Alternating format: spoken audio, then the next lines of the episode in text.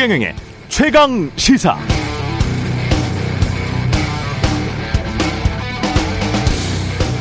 일가구 일주택자 보유세를 낮추겠습니다. 지난 주말 더불어민주당이 걸어놓은 제 집 주변 현수막 내용인데요. 기시감이 들었습니다. 생각해보니까 지난해 한 1년 전이죠. 서울시 등 재보궐 선거가 끝나고 민주당이 의총에서 결정한 내용도 결국 보유세 완화했습니다. 그때도 검찰개혁, 언론개혁을 계속해야 하는가, 보유세 부담을 빨리 완화시키는 게 앞으로 대선에 도움이 되는 게 아닌가 경론이 벌어졌었습니다. 똑같지 않습니까? 서울시장, 부산시장 내주고 민주당이 보였던 이른바 쇄신의 결과물 그리고 각종 개혁 입법에 대한 당내 당시 논란이나 대통령 선거 패배하고 지금 민주당이 보여주고 있는 현수막 내용이나 각종 개혁 입법에 대한 당내 논란 이런 방식으로 민주당은 6일 지방선거에서 과연 다른 결과를 얻을 수 있을까요? 변한 게 안 보이는데요. 그래서 저도 몇 개월 전 인용했던 아인슈타인의 명언을 똑같이 한 번 더 재인용하려고 합니다. 같은 일을 반복하면서 다른 결과를 기대하는 것은 미친 짓이다.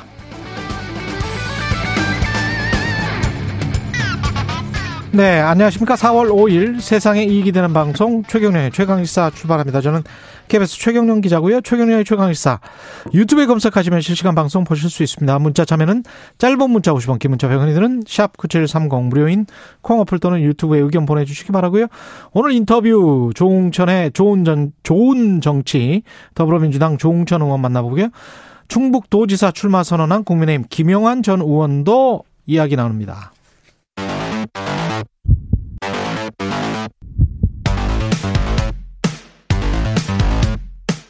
오늘 아침 가장 뜨거운 뉴스 뉴스 언박싱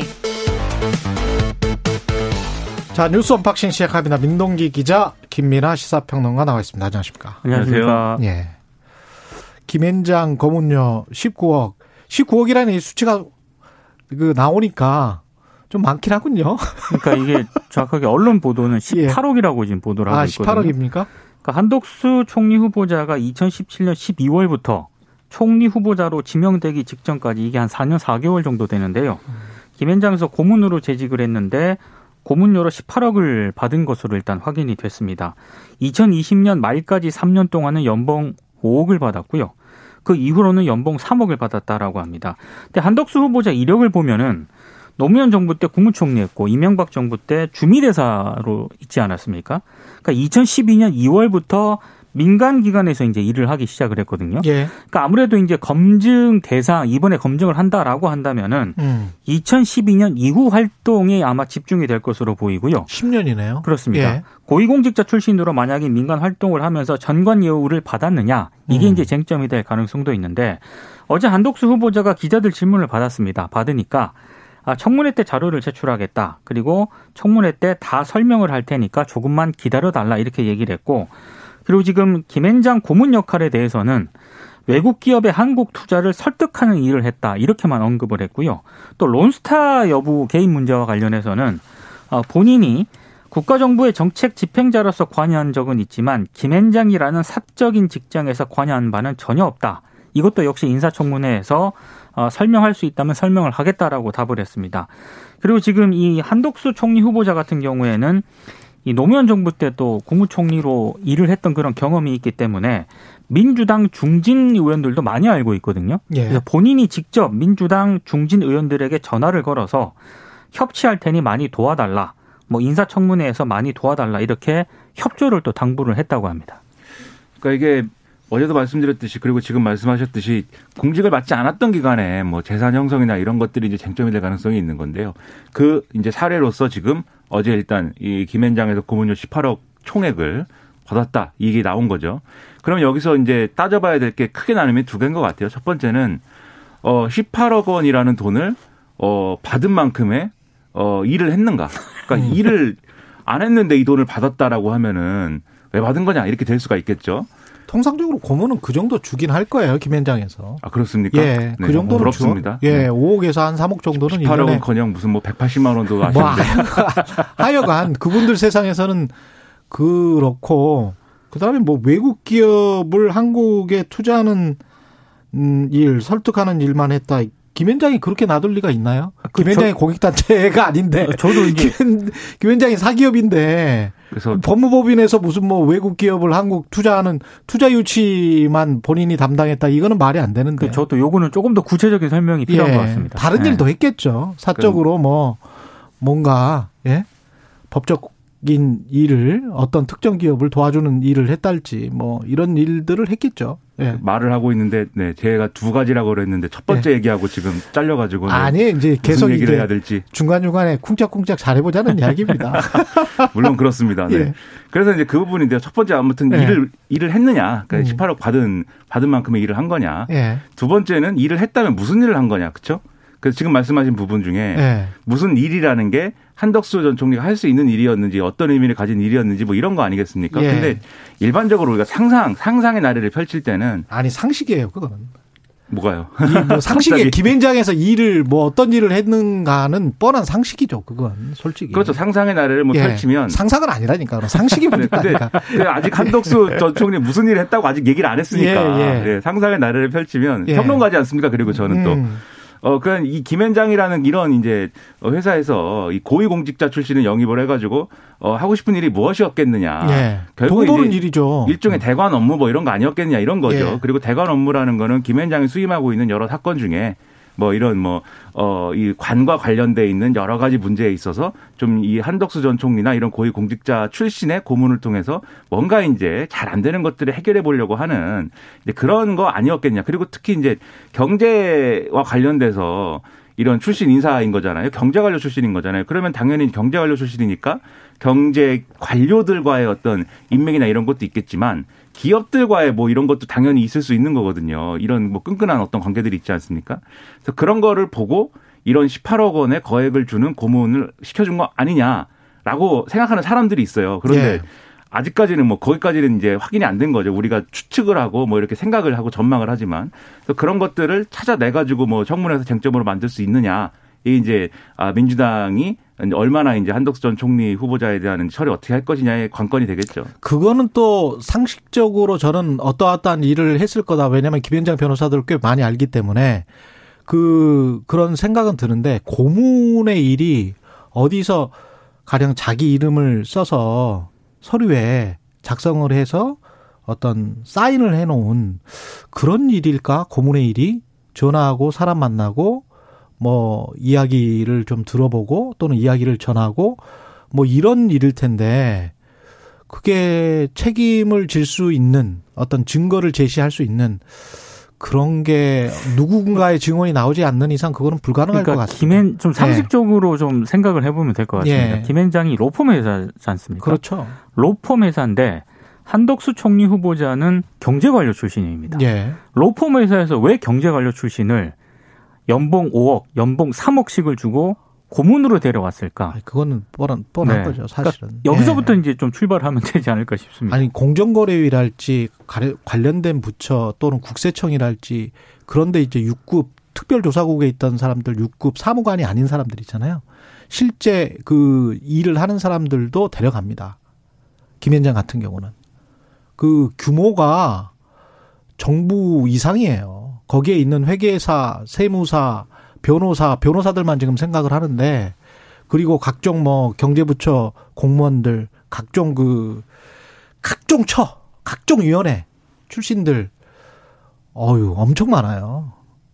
그러니까 청문회 그 때 한덕수 후보자가 천명 단입니다. 천명단이. 고문 역할에 대해서 일단 예. 본인이 직접 설명을 하겠다라고 했으니까 예. 그 일단 설명을 먼저 듣는 게 좋을 것 같습니다. 그렇죠. 이게 만약에 예. 이제 전직 법관이나 전직 검사다 이러면은 음. 이게 일종의 전관 예우 이렇게 돼 가지고 음. 어 이게 일종의 이제 그 거액의 수임료나 거액의 고문료를 받은 거에 대한 이제 논란 이런 것들 때문에 음. 과거에 이제 낙마 사례가 있어요. 이런 거액을 받은 것 때문에 이제 대법관 출신의 이제 이 공직 후보자가 낙마한 사례가 거액을 받았다는 그 자체로 그렇죠. 과거에 이제 그런 일들이 있고 또 수임료 관련해서 그런 논란도 항상 있지 않습니까? 음. 네. 퇴직 법관이나 퇴직 이제 검사의 경우에. 예. 근데 이거는 또또 다른 사례거든요. 어쨌든 경제 관료가 이렇게 받았다라는 거니까 이 또 다른 사례를 사례에 대한 선례를 어떻게 만드느냐에 대한 문제가 될 수 있거든요. 이번 인사청문회 그걸 어떻게 치르느냐가.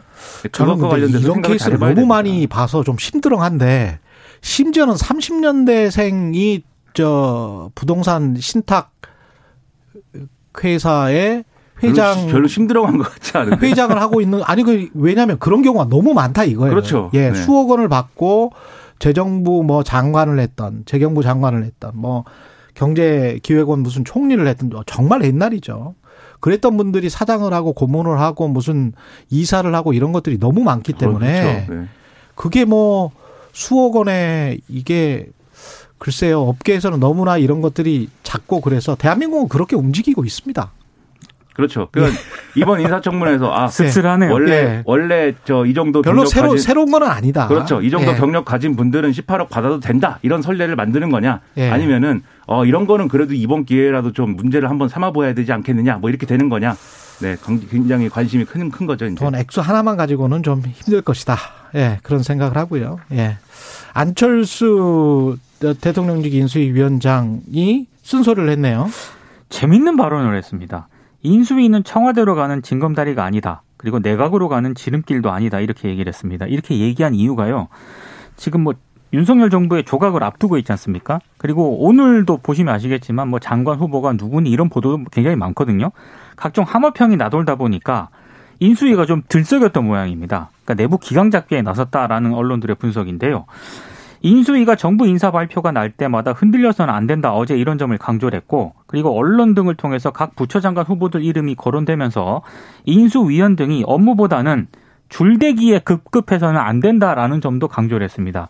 그러면서 한 얘기가 굉장히 좀 언론들의 보도가 되면서 재미, 재밌는데 인수위 초기에는 일에 집중하면서 사무실이 굉장히 붐비는데 에, 총리 장관 지명자들이 발표되기 시작하면 누구에게 줄을 대야 하는지 정보를 교환하기 위해서 인수위원회 옥상이 붐빈다고 합니다. 근데 인수위 말기가 되면 예. 청와대에서도 행정부에서도 부름받지 못한 사람들이 모여서 신세 한탄하고 앞날을 걱정하느라 인수위 근처 술집이 붐빈다고 한다. 음. 어제 안철수 위원장이 이렇게 얘기를 하면서 장관 후보자 프로필 볼 시간을 아껴서 열심히 일을 해야 하고 언제나 맡은 바 임무에 최선을 다하는 분이 결국은 큰일을 맡게 된다는 그런 평범한 진리를 명심을 해달라 음. 이렇게 당부를 했습니다. 굉장히 맞는 얘기를 한 것 같습니다. 예. 근데 뒤에 말 맡은 바 임무에 최선을 다하는 분이 결국은 큰일을 맡게 되는지 옥상에서 사내 정치를 잘하는 분이 큰일을 받게 되는지는 우리 직장인들이 잘 아실 겁니다. 저는 뭐 직장 생활을 그렇게 많이는 안 해봤고요. 예. 또 담배도 안 펴가지고 예. 옥상에 갈 일 자체는 그러니까 그렇게 담배를 피고 술을 드셔야 돼요. 저는 담배도 안 피고 술도 지금 안 먹고 예. 있기 때문에 직장 생활을 잘하려면 어디나 다 똑같아요. 경험, 경험 다입니까? 이 KBS 저는 얘기하는 저는 겁니까 지금? 담배를 안 피고 예. 술을 지금 저 거의 안 마시게 됐습니다. 아, 근데 그건 예. 확실한 것 같습니다. 예. 비흡연자는 사내 정치에서 음. 상당 부분 소외가 되는 건. 확실합니다. 지금 옥상에서 담배 피면서 이야기한다는 거잖아요. 그러니까요. 지금 KBS 옥상에 가봐야 되는 거 아닙니까 지금? 근데 이게 그 이 얘기하는 게 이제 본격적으로 장관 네. 후보자들 이름이 막 거명되고 이제 이런 국면이어서 아마 다음 주면은 대략 또 이렇게 좀 진전된 얘기가 나오고 뭐 이럴 것 같은데 이제 거론되는 인사들이 지금 한 명만 한 명씩만 거론되는 게 아니고 지금 복수로 거론되고 있잖아요. 그리고 그리고 누구는 장관으로 간다 그러고 누구는 청와대 뭐 예를 들면 안보실장으로 가고 뭐 이런 얘기들이 벌써 나오고 있기 때문에 인수위원들도 이제 굉장히 머리가 복잡하겠죠. 보통 이제 우리가 인수위원 또는 인수위 전문위원 뭐 이런 거 하신 분들은 대개는 이제 내각으로 가도 어디로 가도 이제 한 자리씩 한다 이렇게 생각하기 마련인데 나중에 보면은 인수위에서만 쭉 보이고 나머지 후반부 이 정권 후반부까지 안 보이는 분들도 있거든요. 근데 그런 분들은 이제 내가 이 정권의 인수위에 참여했는데 이렇게까지 날 홀대하는가 뭐 이렇게 되는 경우들도 있기 때문에 인수위원장 입장에서 이제 이런 얘기를 할 수 있는데 근데 이제 언론이나 뭐 이런 이 좀 어떤 어 이런 공적인 어떤 공론에서 이제 다뤄야 될 문제는 저 결국 장관 후보자들의 면면이라든가 음. 이 적합한 거냐 이런 논의는 이제 막 시작을 해야 될 것인데 지금 이제 거론되고 있는 장관 후보자들의 특징은 대부분 이제 좀 현직 의원들이 많이 이름이 거론된다는 측면이 좀 제가 볼 때는 상당히 눈에 띄는 것 같습니다. 그런 점에서 앞으로 좀 논란이 되지 않을까 예. 생각이 됩니다. 이, 이 즈음에 꼭 한번 저 제가 상기시키고 그, 상기시켜 드리고 싶은 김경일 교수님의 그 한마디. 사람이 권력력이 있고 권력력이 강한 사람이 있고 성취욕이 강한 사람이 있대요. 음, 근데 이 일을 잘하는 사람들은 성취욕이 강한 사람들일 거 아니에요. 그렇죠. 근데 성취욕이 강한 사람들이 권력력이 없으면 일만 하게 되는 거죠. 권력력이 강한 사람이 권력력만 있으면 자리만 차지하게 되는 거죠. 그러니까 이제 아. 불행한 불행한 일이죠. 오늘 아침 여러모로 씁쓸하네요. 그런데 이저 너무 안철 우울해요, 얘기가. 안철수 위원장 이야 말씀은 사실은 그 굉장히 정확한 이야기고 맞는 말이에요. 이거 진- 성취욕이 있는 사람들이 열심히 일을 해서 네. 그거를 권력자가 알아보고 이 그렇죠. 사람들을 좀 픽업을 해주고 등용을 시켜주는 게 가장 이상적이죠. 네. 예. 그리고 그 사람들이 이제 일할 수 있게 좀 뭔가를 만들어주고. 근데 권력욕만 있는 사람들은 옥상에 가서 담배를 피우라. 그런데 그렇다는 이야기잖아요, 이게 지금. 오늘 얘기가 직장 생활의 멘토 같은 그런 분위기로 네, 최경영 기자님이 예. 하지만 좀 씁쓸합니다. 예. 네, 네. 아니 김경일 교수 이야기였어요. 아. 김경일 교수 아주 훌륭한 심리학과- 이야기여서 심리학과- 제가 예 제가 기억을 하고 있어요 지금. 심리학과 교수님이시잖아요. 예. 아, 최강 시사에서 아주 제가 애정하는 코너입니다. 교수님, 그분이 직장인들에게 강의도 많이 하세요. 네. 그 기- CEO들에게도 강의도 많이 하- 하시고. 근데 예. 교수님들도 옥상 갈 거야 아마. 아 아주 뭐 정확합니다. 네. 경찰이 김혜경 씨 법인카드 유용 의혹 수사 착수하고 압수수색 하지 않았습니까? 네, 경기도청? 어제 10시간 동안 경기도청을 압수수색을 했고요. 일단 김혜경 씨를 포함한 의혹 당사자들의 자택은 압수수색 대상에 포함은 안 됐습니다. 일단 경찰이 이번 압수수색을 통해서 이 김혜경 씨 경기도 법인카드 사적 유용이라든가 수행비서 채용 그리고 불법 처방전 등과 같이 제기된 의혹들 있지 않습니까? 이 의혹 전반에 대해서 사실관계를 확인한다는 그런 방침인데 일단 경기도에 대한 강제 수사에 돌입을 했기 때문에 김혜경 씨에 대한 소환 조사가 임박한 것 아니냐라는 관측도 나왔습니다만 어제 경기 남부경찰청장이 기자간담회에서 그건 압수물 분석 이후에 이야기할 수 있을 것 같다 이렇게 얘기를 했습니다. 일단 그동안 이 압수수색이 10일 만에 지금 이루어진 거거든요. 어, 경기도에서 지금 고발장을 접수한 지 10일 만에 예. 이루어졌는데 이게 여- 여러 해석이 나오는 게 그동안 대선에서 패배한 후보라든가 그 가족에 대한 수사 있지 않습니까? 직접 수사. 이렇게 빨리 진행되는 경우는 좀 이례적인 것 같습니다. 특히 음. 이제 선거 직후에 여야가 대부분 화합을 명분으로 고소고발을 좀 일괄 취하는 게 그동안의 관례였는데 근데 이번 같은 경우에는 조금 이례적이다라는 평가가 나오고 있고 예. 그왜 이례적인가? 일단 언론들에 많이 보도가 됐던 신부 권력 갈등이 계속 지금 지속이 되고 있지 않습니까? 음. 그렇죠. 그거가 하나 언론들이 원인으로 꼽고 있고 또 하나는 지방선거가 지금 곧 눈앞에 닥쳐왔기 때문에 음. 아마 이런 점이 영향을 미친 것 아니냐라는 그런 해석도 나오고 있는데 오늘 좀 재미있게 봤던 사설 가운데 하나가 중앙일보 사설인데요. 예. 약간 보수적인 어떤 색채가 있- 있다고 평가를 받지 않습니까? 음. 중앙일보가 관련 의혹을 신속하고 엄정하게 수사를 하되 편파 오해는 없도록 해야 할 것이다. 사설에서 이런 점을 또 강조를 음. 한게 좀 특징이었습니다. 편파 오해는 뭘까요?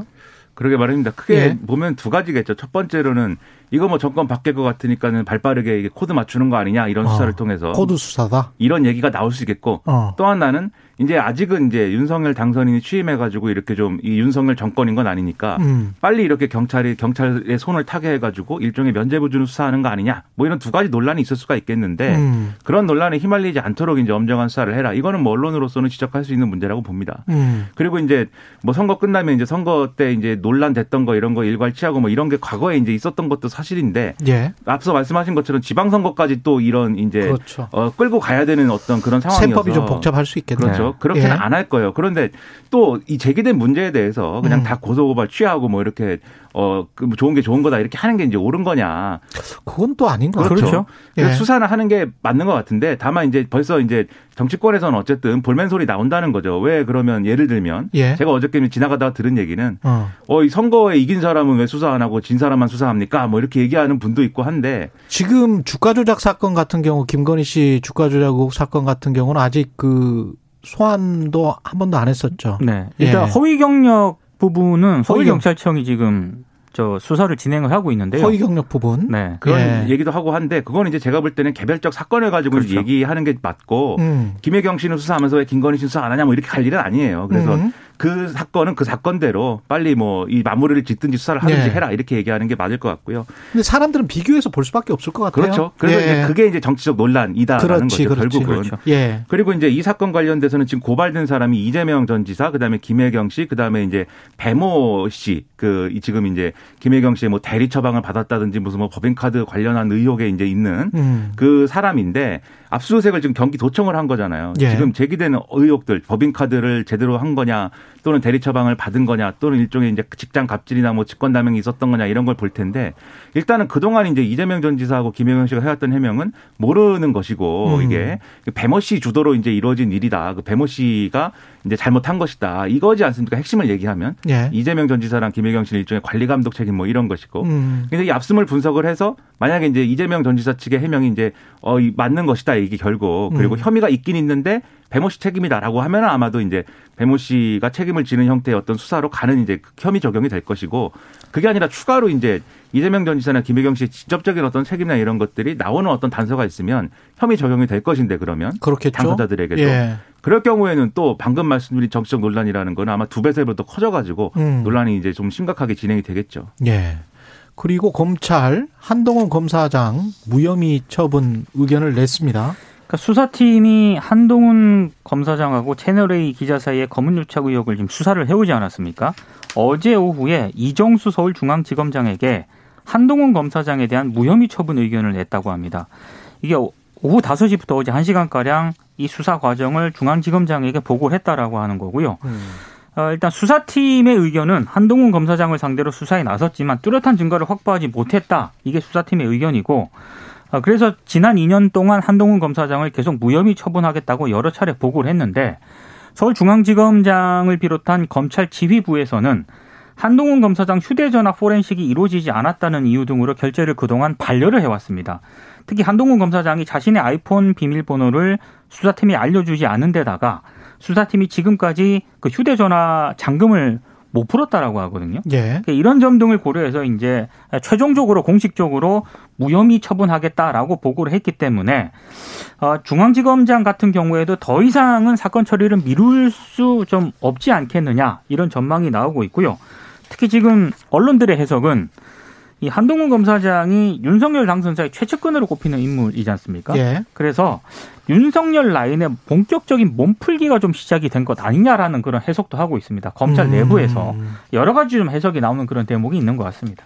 그러니까 이거는 사실 오래됐지 않습니까? 이 사건이 좀 지쳐요, 이제 검언주체 이거 사건에 한 대해서. 2년 됐나요? 오래됐습니다. 그렇죠. 예. 그러니까 2년이 다 되도록 이게 무슨 진도가 안 나가고 있다는 것 자체가 이제 문제인 것이고 음. 이게 이 평론가 입장에서 보면은 최근에 제기된 고발 사주 의혹하고 더불어 가지고 이 사건의 실체가 과연 그냥 검언유착 사건 뭐 이러고 끝날 사건인가는 좀 의문이 있습니다. 예. 그런데 이렇게 세간에 이제 사람들이 갖는 의문과 별개로 어쨌든 이 사건을 2년을 이렇게 끌어왔으면은 무슨 결론이 이제 나야 되는 거거든요.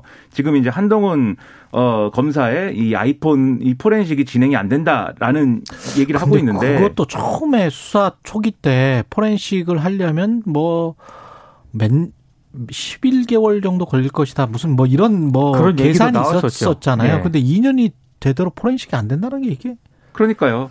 이게 그래서 빨리 그러면 예. 포렌식을 해봤더니 별게 없더라 하고 끝내든지 예. 아니면 포렌식을 우리는 못하는 것 같다. 어. 그렇게 하고 뭐 다른 방법을 강구하든지 그렇죠. 그렇죠. 뭐 이래야지 예. 이게 질질 끌고 지금까지 와서 이제 정권 바뀔 때 되니까 지금 뭐 무혐의 처분을 하니 많이 하고 있는 게 상당히 의문이고요. 어쨌든 그렇, 그렇기 때문에 의심은 있지만 음. 일단 마무리를 지으려면 짓는 게 필요하고 그 다음 이제 상황으로 넘어가야 된다라는 그런 생각은 많은 분들이 하실 거예요. 그래서 순리대, 순리대로 풀어가는 게 맞다고 생각하고요. 그리고 이제 그동안 언론에서 이정수 서울중앙지검장에 대해서 뭐 장관하고 뭐 이렇게 고등학교 동창이라는 등 뭐 특별한 사이라는 등 뭐 이렇게 막 얘기를 많이 했는데 음. 그런 것들하고 또 별개의 지금 사안인 거잖아요. 그래서 그동안에 언론 보도나 이런 것들이 친여 검사들이 무슨 뭐 이 사건을 이래 여러 가지로 이렇게 저렇게 주무르고 있다 뭐 이렇게 얘기를 했는데 그게 맞는 거냐 이런 의문도 들고 여러모로 이제 미스터리한 사건인데 어쨌든 좀 정리를 해야 되는 시점이라는 건 분명한 상황인 것 같고 예. 이후에라도 이 사건의 실체가 뭐였는지에 대해서는 그게 음. 언론 취재든지 간에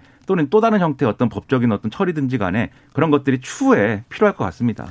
우리도 정리를 해야 됩니다. 이 저 두 가지 소식만 알려드리고 정리를 할게요. 그 대표적인 윤핵관 이른바 윤석열 핵심 관계자로 꼽히는 권성동 의원이 어, 원내대표 출마 선언할 것이다. 오늘 그런 이야기 나왔고 그 다음에 더불어민주당 국회의원 70여 명이 기초 기초의원 중대 선거구제 도입 등 정치개혁 하자 정치개혁 법안 처리 촉구하면서 장애 투쟁에 나섰다 이런 소식이 있고요. 네. 그 국민의힘 원내대표에게 짧게만 말씀드리면 예. 권성동 의원 이른바 윤핵관이다 이렇게 음. 말씀하셨는데 대- 음. 이 가장 큰 경쟁자 김태흠 의원이었습니다. 예. 근데 이준석 대표하고 김기현 원내대표가 충남지사에 나가달라라고 해서 접어서 권성동 추대론이 잠깐 있었는데 음. 그조 아니 조해진 의원이 나도 나가야겠습니다라고 해서 경선 구도가 되니까 또 김도읍 의원 등 의원 등 여러 사람이 또 나도 김도읍- 나갑니다. 네. 예, 예. 나도 나갑니다. 이래서 경선이 불가피하게 됐다. 이런 얘기입니다. 알겠습니다. 뉴스 unboxing 민동기 기자 김민아 평론가였습니다. 고맙습니다. 고맙습니다. KBS 일라디오 최경영의 최강시사 듣고 계신 지금 시각 7시 45분입니다.